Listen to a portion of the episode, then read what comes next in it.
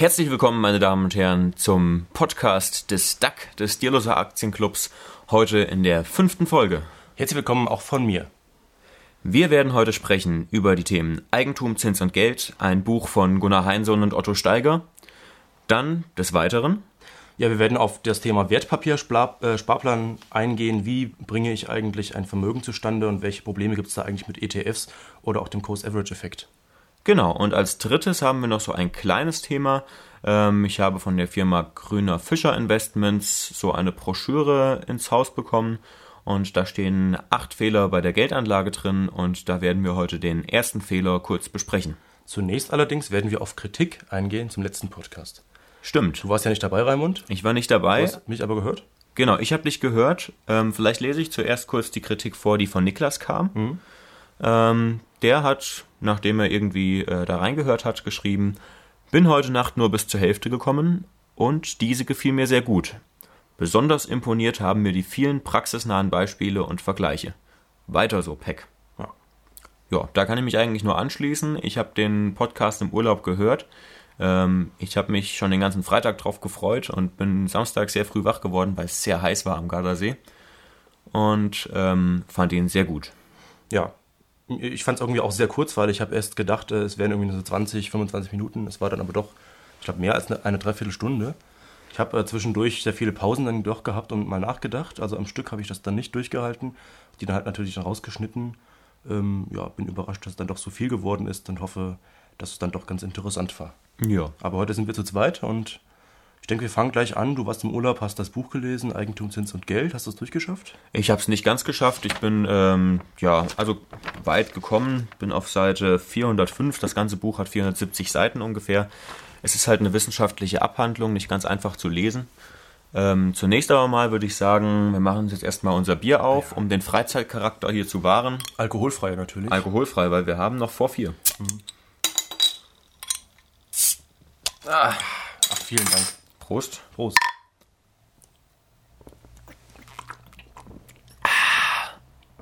Das schmeckt. Sehr gut. Okay, ähm, dann gehe ich vielleicht kurz auf das Buch ein bisschen ein. Also es heißt ja Eigentum, Zins und Geld mit dem Untertitel Ungelöste Rätsel der Wirtschaftswissenschaft. Das sind Soziologen, meine ich, oder die beiden? Hast du das gemerkt? Ähm, da bin ich mir nicht ganz sicher. Das, wus das wusste ich nicht, dass das Soziologen sind. Mhm. Ähm, also das Buch ist im Grunde genommen eine große Collage ähm, von verschiedenen Ansichten über die Wirtschaft. Und diese werden dann eben immer kritisiert und es wird Stellung dazu genommen. Und die beiden Autoren sagen eben, dass die Wirtschaftstheorien Fragen offen lassen. Und sie gehen dabei besonders auf die Wirtschaftstheorien der Klassik, Neoklassik, dann auf äh, John Maynard Keynes und den Monetär-Keynesianismus ein.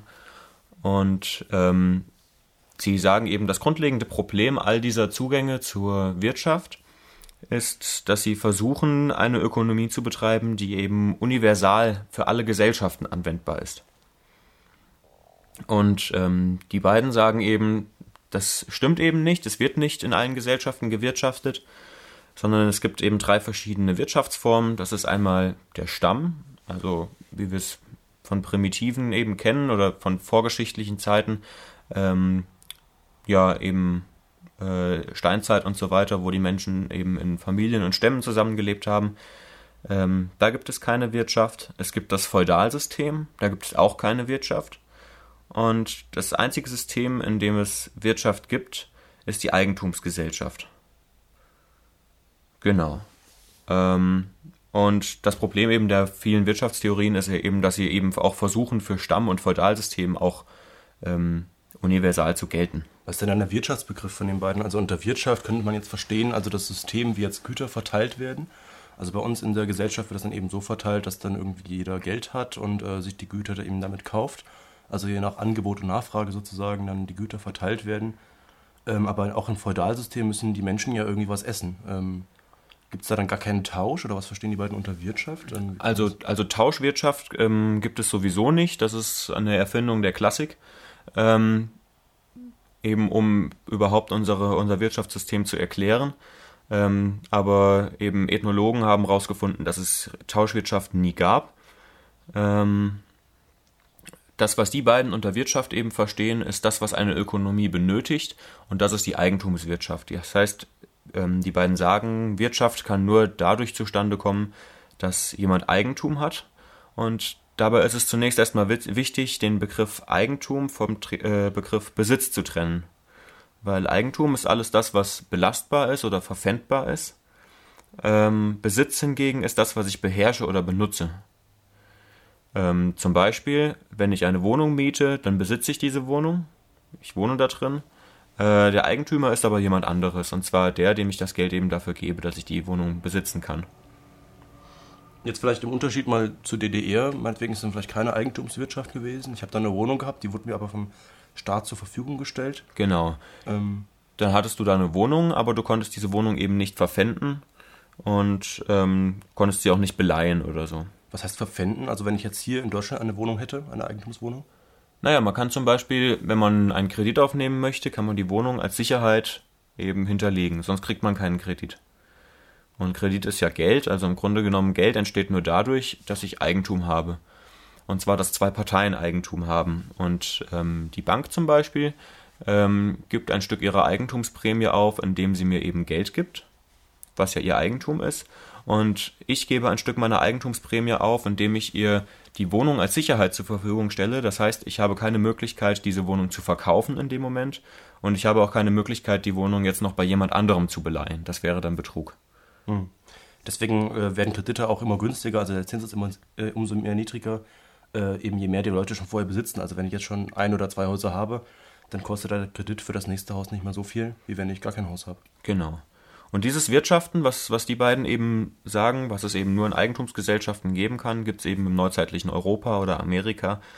Ähm, Im sogenannten Kapitalismus oder der sogenannten Marktwirtschaft. Kapitalismus ist ja im Grunde ein Begriff, der aus der Klassik kommt und Marktwirtschaft aus der Neoklassik. Eigentumsgesellschaften gab es aber auch in der griechischen Polis oder in der römischen Civitas.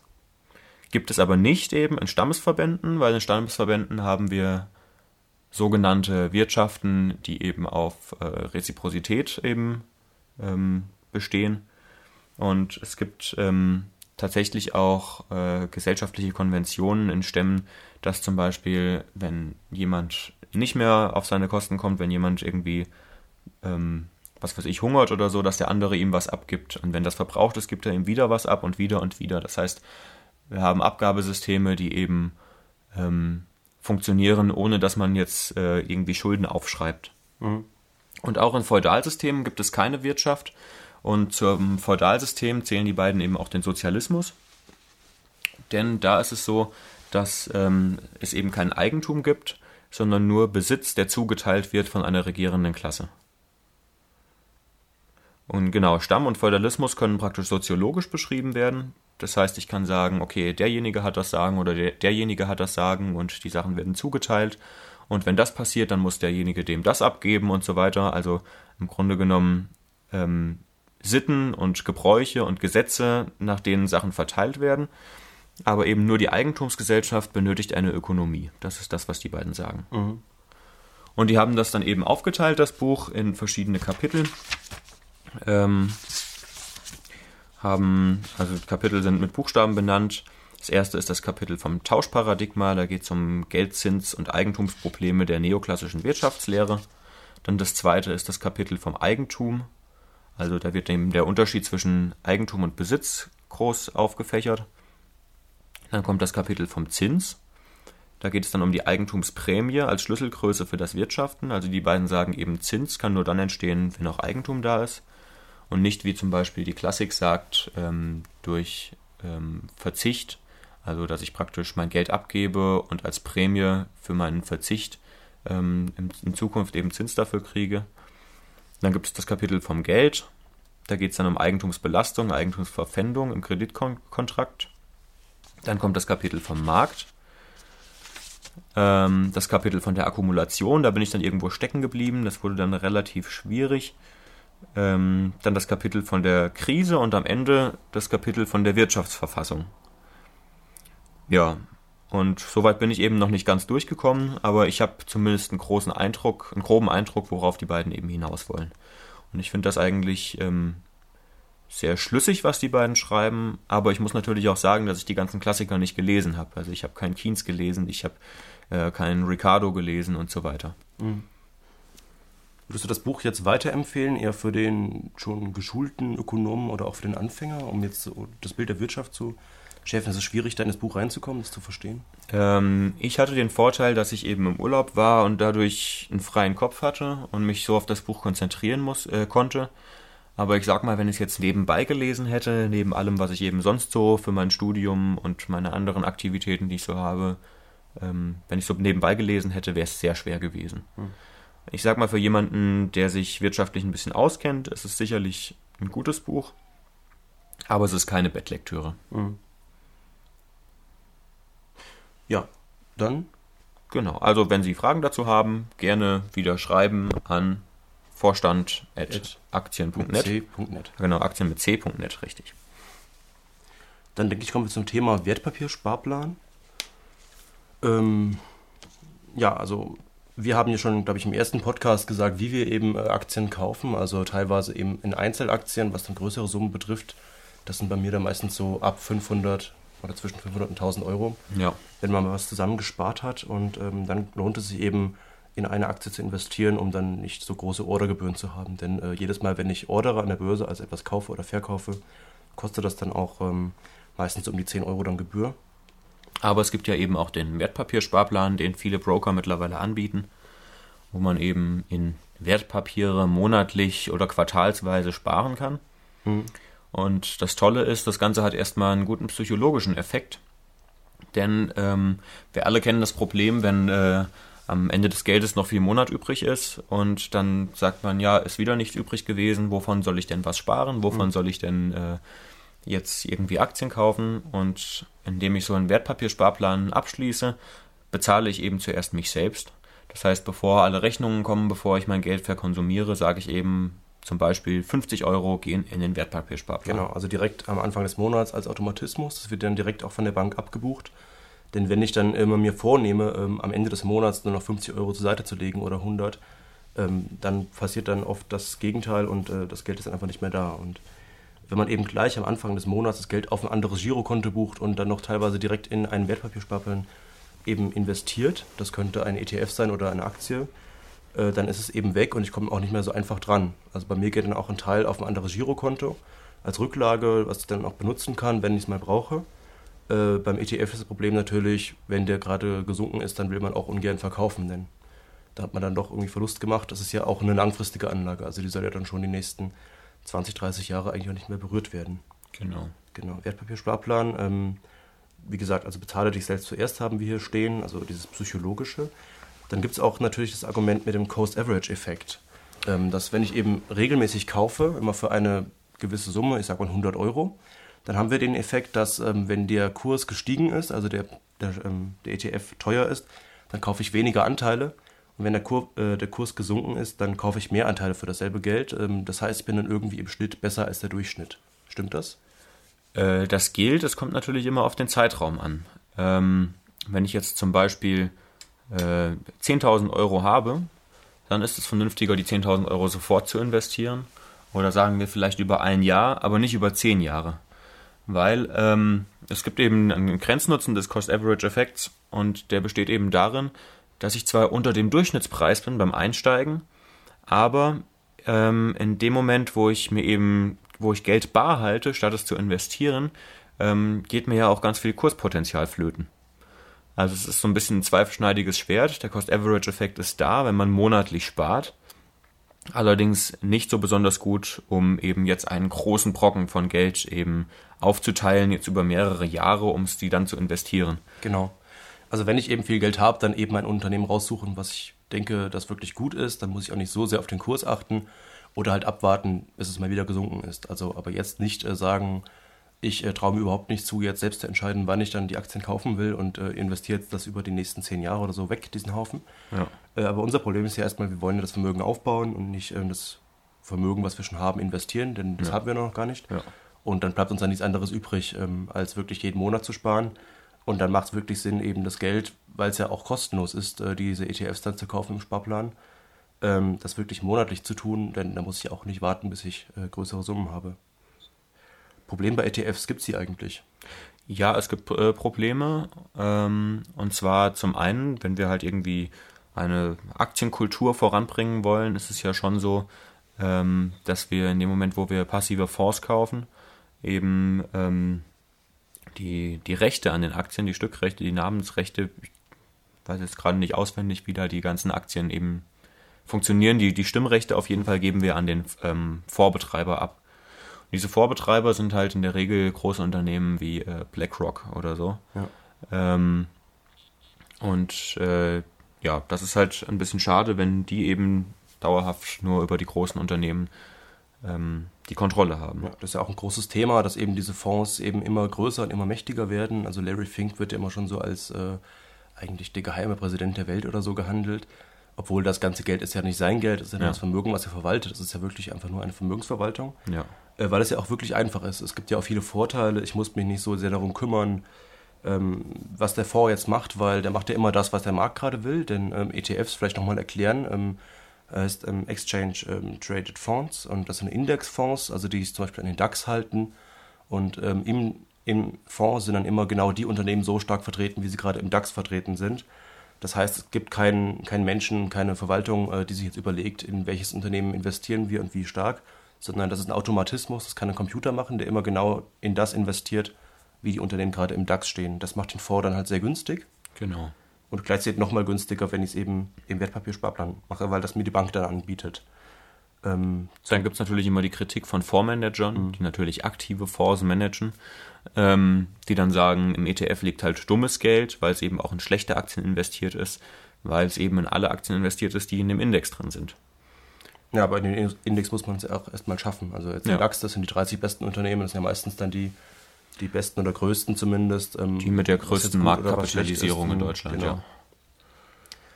Ja, genau. Also ich muss mir dann selbst erstmal in einem Fonds nicht so viele Gedanken selbst machen, in welche Aktien ich investiere, was der, weil es der Fonds macht und es ist gleichzeitig günstig. Ja. Und es gibt auch ähm, Studien, die eben dann belegen, dass äh, solche ETFs dann oft noch besser sind als aktive Fonds, weil auch äh, der best ausgebildete Analyst, äh, der kann keinen perfekten Fonds äh, planen, der jetzt wirklich immer dann den Markt schlägt und äh, noch besser abschneidet eben als der Markt selbst. Genau. es gibt aber es gibt aber durchaus auch Alternativen, wenn man eben äh, konservativ anlegen will, dass man sich eben Unternehmen raussucht, die zum Beispiel eine breite Produktpalette haben, zum Beispiel große Mischkonzerne, aber auch Konzerne, zum Beispiel, wenn ich in eine bestimmte Branche investieren will, zum Beispiel, ich will in den äh, Biotechnologie-Sektor investieren, dann kann ich, kann ich mir eine BB Biotech kaufen, ein Schweizer Unternehmen, was sich eben ähm, an anderen Biotech-Unternehmen einfach beteiligt. Und dann habe ich praktisch auch einen mehr oder weniger vorgekauft, aber es ist halt eine Aktie. Ja. Was bei ETFs auch wichtig ist, ist, ähm, wenn jetzt der V pleite ist, ähm, gehört das dann noch mir, das Geld, was ich investiert habe? Ja, auf jeden Fall, weil äh, ETFs sind wie alle Sachanlagen, also wie alle Aktien, ähm, Sondervermögen und äh, Sondervermögen gehört immer mir, auch wenn der, ähm, ja, wenn der Verwalter eben pleite geht. Hm. Das ist aber bei allen Fonds so. Das ist auch bei, bei ähm, geschlossenen Fonds so. Das ist überall so. Wenn die, wenn die Fondsgesellschaft pleite geht, ist das Fondsvolumen trotzdem immer noch demjenigen, der das Geld da angelegt hat. Ja. Trotzdem steckt hinter ETFs nicht immer dann wirklich diese Aktienanzahl, die man vermutet. Also oft wird dann ein Teil noch mit äh, Futures und so weiter mit irgendwelchen Produkten dann ähm, erreicht, äh, damit dann wirklich äh, das auch mit dem Kurs irgendwie mithält. Zum Beispiel. Das sind aber ja. mehr kosmetische Dinge, dass dann wirklich der Preis immer so mit dem Kurs läuft. Ähm. Ja, zum Beispiel, wenn man sich den S&P 500 anguckt, da sind 500 Unternehmen drin. Die kleinsten Unternehmen darin sind so wenig gewichtet. Wenn die einen 10% Kurssprung machen, dann macht das am Tageskurs trotzdem so gut wie nichts aus es wäre sinnlos, eben die alle mitzunehmen, nur weil ich eben den S&P 500 abdecken will oder abbilden will.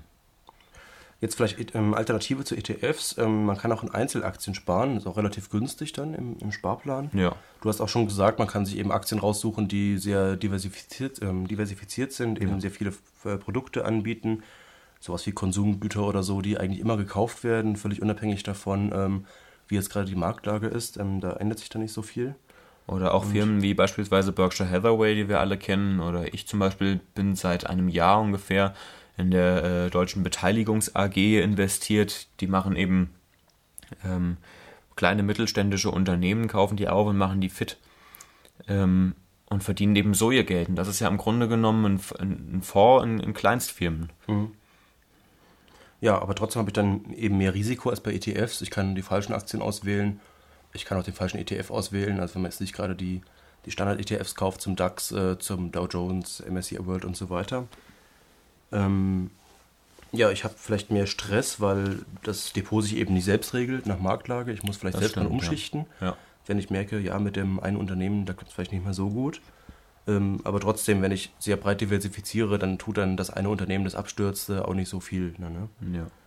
Ähm, und dann ist es natürlich so, ähm, wenn ich von vornherein schon Geld habe, wenn ich zum Beispiel 10.000 Euro habe und möchte die anlegen, es ist sehr praktisch, ähm, in, einen, äh, in Einzelaktien zu investieren, weil ich mir eben 10 Positionen a 1000 Euro kaufen kann zum Beispiel. Aber wenn ich jetzt mit 500 Euro anfange, ist es eben schwierig, gleich verschiedene Unternehmen zu kaufen.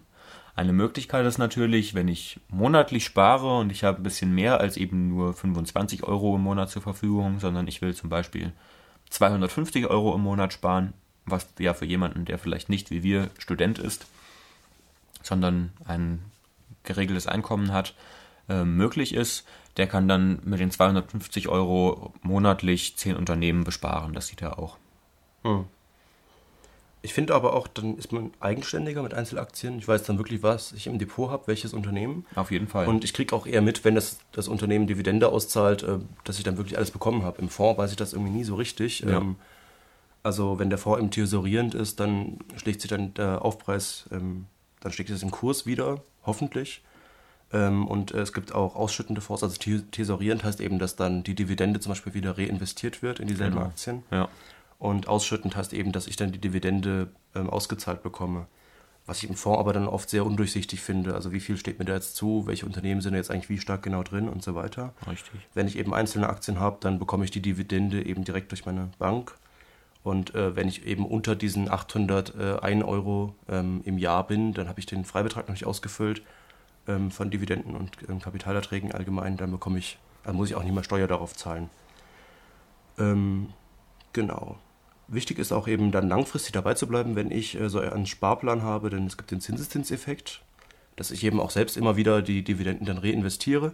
Und äh, früh übt sich, also je früher man anfängt, desto stärker ist eben dieser Effekt. Und ähm, je mehr ich dann da rausnehme aus den Dividenden auch und die nicht reinvestiere, dann merkt man das an dieser Kurve. Also wenn man sich mal so eine, äh, ja, so eine Kurve anguckt äh, von, von irgendwelchen Wertentwicklungen, die eben, äh, wie nennt sich das denn, logarithmisch sind, äh, das ist dann eben sehr viel stärker, wenn ich eben wirklich immer alles wieder reinvestiere und neues Geld dazu schieße. Also da hat man dann schnell am Ende des Lebens mal ein, zwei Millionen locker angespart, wenn man. Na klar, das ist ja logisch. Ja. Wenn man 3% Zinsen auf äh, 100 Euro kriegt, ist natürlich weniger, als wenn man sie auf 103 kriegt oder dann eben auf 104, was weiß ich, äh, 106, irgendwas. Also diese 3% beispielsweise in einer Zinsanlage werden natürlich jedes Jahr mehr. Und genauso verhält es sich eben auch beim Investieren in Aktien und besonders in Dividendenaktien, wenn ich eben das Geld wieder reinvestiere. Ja, da gilt auch wieder keine Renditefresse. Ganz oben habe ich das hingeschrieben, was auch bei uns im Dekalog steht. Eben eher auf günstige, passive Fonds setzen, keine Schifffonds, keine aktiven Fonds und so weiter. Die sind im Schnitt auch echt nicht besser. Ähm, kann schon sein, dass die besser sind, aber da muss man halt dann auch den richtigen erwischen. Also es sind sehr, sehr, sehr, sehr wenige sind besser als ihre Benchmark, also der Index, aus dem sie eben ihre Aktien ähm, zusammensuchen. Genau. Das liegt halt einfach daran, dass äh, eben große Gehälter an die, ähm, an die Manager bezahlt werden müssen. Dadurch haben wir große Verwaltungskosten. Und eben wichtig, immer regelmäßig am Anfang des Monats auch nicht sagen, jetzt die Kurse sind so gestiegen, da kaufe ich dann lieber später mal. Nein, lassen Sie es durchlaufen äh, dann gibt es diesen Cost-Average-Effekt, auch wenn er nicht so stark ist. Also genau. dann kaufen sie auch nicht so viele Anleihe. Wenn es günstiger ist, kaufen sie wieder mehr und so weiter. Machen sie sich keine Gedanken. Und immer gleich am Anfang des Monats eben, dann ist das Geld schon weg. Ich kann nicht mehr drauf zugreifen. Und ähm, ich muss eben sehen, wie ich dann über den Monat komme. Ja. Was dann auch meistens klappt. Ne? Und wenn es mal Probleme gibt, auch äh, gerne mal ein Sparkonto anlegen, wo man dann auch monatlich Geld hinzahlt, äh, wo man aber jetzt auch nicht unbedingt äh, dran rühren sollte. Es wird oft gesagt, so ein halbes oder ein Jahresgehalt, was man zurücklegen sollte. Das ist Geschmackssache. Hast du das? Hm, ah, genau. ich hab's Je nicht. nachdem. Ich Also- habe nicht so ein großes Risiko. Ich habe kein Haus, habe kein Auto oder kann nicht viel kaputt gehen. Eben richtig. Ähm, je nachdem eben, wie die, wie die Lebenssituation ist, äh, wenn die Waschmaschine kaputt geht oder so, dass man die sich dann auch kaufen kann und äh, keinen Kredit braucht und so weiter. Also ich habe halt immer 1000 Euro liquide und mit 1000 Euro kann ich alles, also ich weiß nicht, wann ich das letzte Mal 1000 Euro auf einen Schlag ausgegeben habe. Also wenn es mal nötig ist, kann ich da dran. Ja. Ja, dann wäre es das zum Thema Wertpapiersparplan und du hast noch die Broschüre. Genau, richtig. Grüner Fischer. Ja, ähm, ich weiß nicht, ob Sie Grüner Fischer kennen. Grüner Fischer ist äh, ein Unternehmensberater. Thomas Grüner war ursprünglich mal Bankangestellter und ist dann irgendwann selbstständig geworden als ich habe ich habe eben Unternehmensberater gesagt. Ich meine natürlich äh, Vermögensverwalter. Tut mir leid. Und dann irgendwann als äh, Vermögensverwalter selbstständig wurde. Und ähm, äh, Ken Fischer ist ein US-Milliardär, der hat sich da irgendwann eingekauft. Seitdem heißt die Firma Grüner Fischer. Und ähm, ja, die sind halt auf Kundenakquise. Und äh, mein Vater hat mir da letztens äh, eine Broschüre bestellt, die es hier halt kostenlos gibt. Im Grunde eine Werbebroschüre ähm, mit Informationen, acht Fehler, die Sie beim Anlegen halt irgendwie machen können. Und ähm, ja, vielleicht machen wir da jetzt so eine kleine Serie draus. Ähm, ich gehe jetzt mal auf den ersten Fehler ein. Steht oben drüber, Fehler Nummer 1 und wie Sie ihn vermeiden. Ähm, dann der Fehler, der ist, Sie setzen bei Ihren Anlagen auf weiterhin bekannte Informationen. Dann lese ich kurz diesen kleinen Disclaimer vor. Ähm, welche Informationsquellen ziehen Sie bei Ihren Investitionsüberlegungen heran? Abgesehen von dem möglichen heißen Tipp, den Sie auf einer Dinnerparty aufschnappen, stammen Ihre Informationen wahrscheinlich aus Quellen, die für jedermann zugänglich sind. Hier verbirgt sich eine weitere Falle, der schon eine weitere Falle? Naja gut, hier verbirgt sich eine weitere Falle, der schon viele Anleger zum Opfer gefallen sind.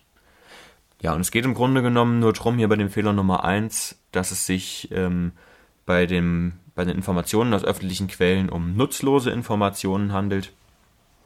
Und ähm, das liegt eben daran, dass es, äh, dass Märkte eben effizient sind, mehr oder weniger, aber zum Beispiel Märkte wie der deutsche Aktienindex zum Beispiel sind natürlich sehr effizient, weil die Informationen, die da über Info äh, Unternehmen kommen, eben ganz, ganz schnell eingepreist werden. Ähm, hier steht jetzt zum Beispiel der Satz, nichts ist demnach äh, aus Börsensicht älter als die Nachricht, die Sie gerade bezüglich einer Aktie gelesen haben.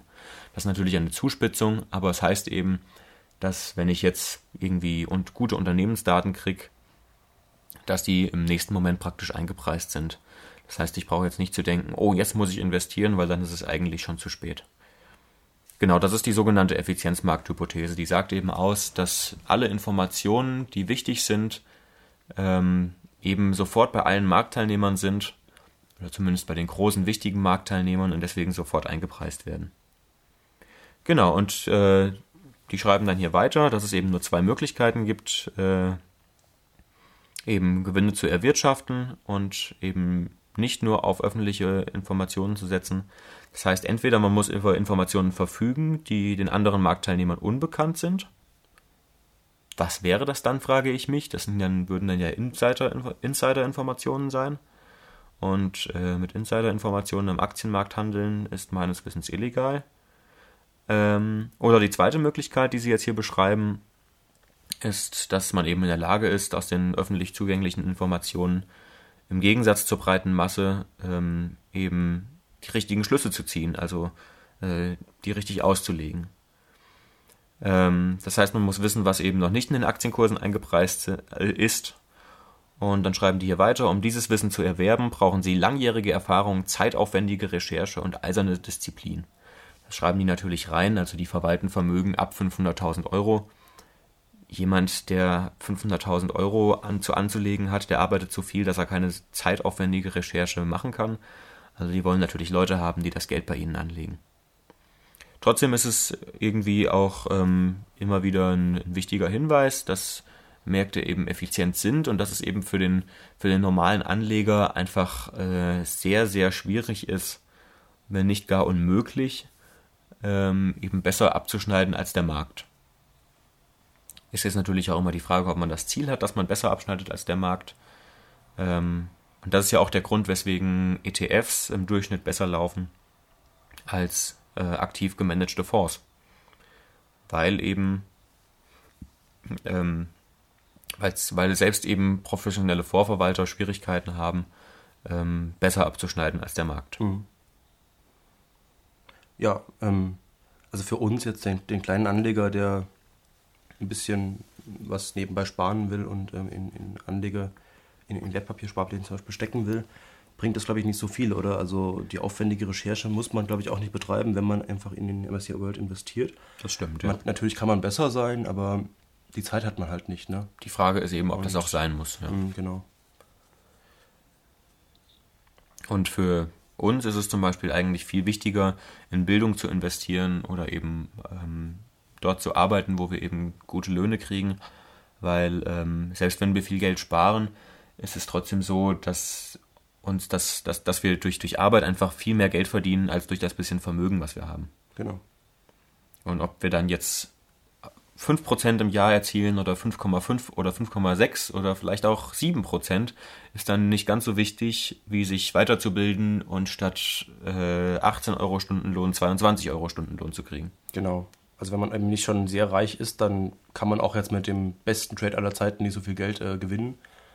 Außer man ist wirklich den ganzen Tag damit beschäftigt und äh, investiert mit irgendwelchen kleinen Startups und so weiter, dann kann das schon passieren.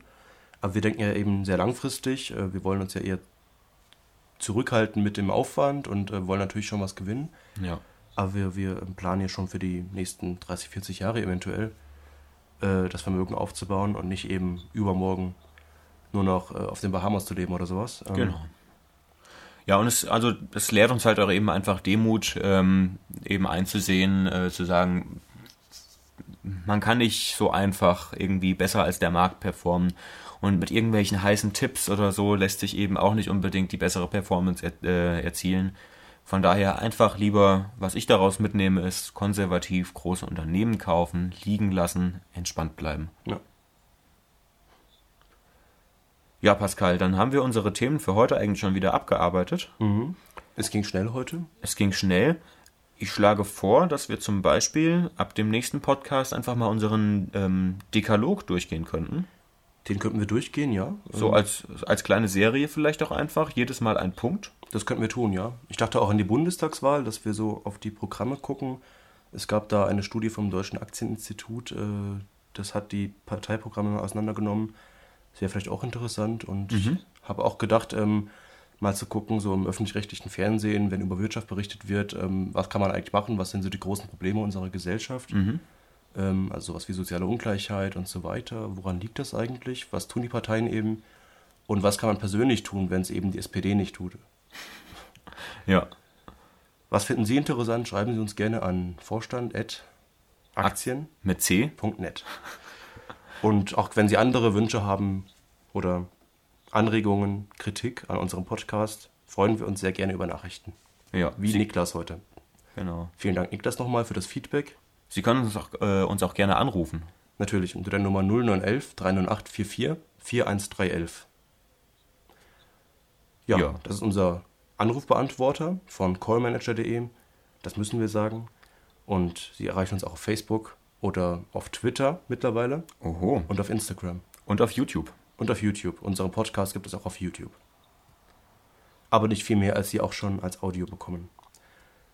Ja, wir sind ein bisschen sprachlos am Ende, oder hast du noch irgendwas nee, zu sagen? Nee, ich kann, mhm. ich kann eigentlich nichts mehr sagen. Ich bin total sprachlos. Ich bin richtig überwältigt von diesem Podcast. Ja, gut. Dann, vielen Dank fürs Zuhören.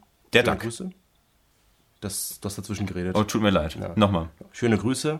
Der Duck. Over and out. Gut.